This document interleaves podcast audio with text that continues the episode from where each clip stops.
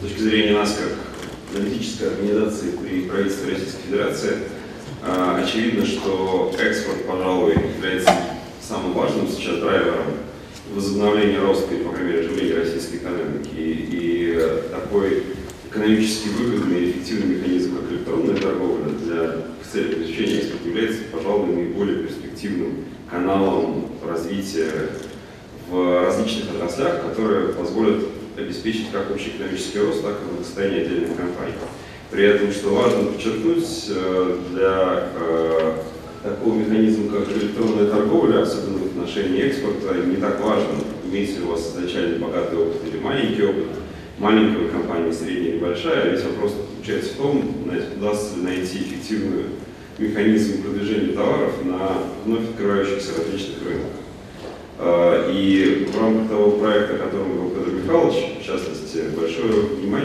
уделяется аналитической поддержке Э, вновь э, обратившихся или уже опытных экспортеров, которые бы хотели расширить, э, диверсифицировать свою представительство на различных рынках.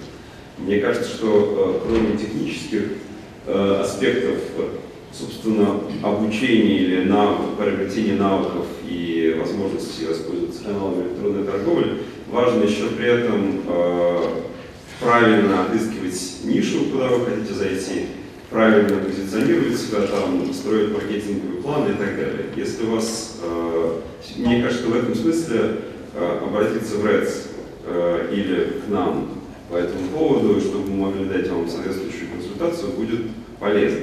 Поэтому в рамках сегодняшнего семинара, я надеюсь, также будет затронут вопрос, каким образом идентифицировать то, куда стоит заходить с помощью электронной торговли, как построить план развития Э, вашего бизнеса с помощью этих механизмов на ближайшую перспективу.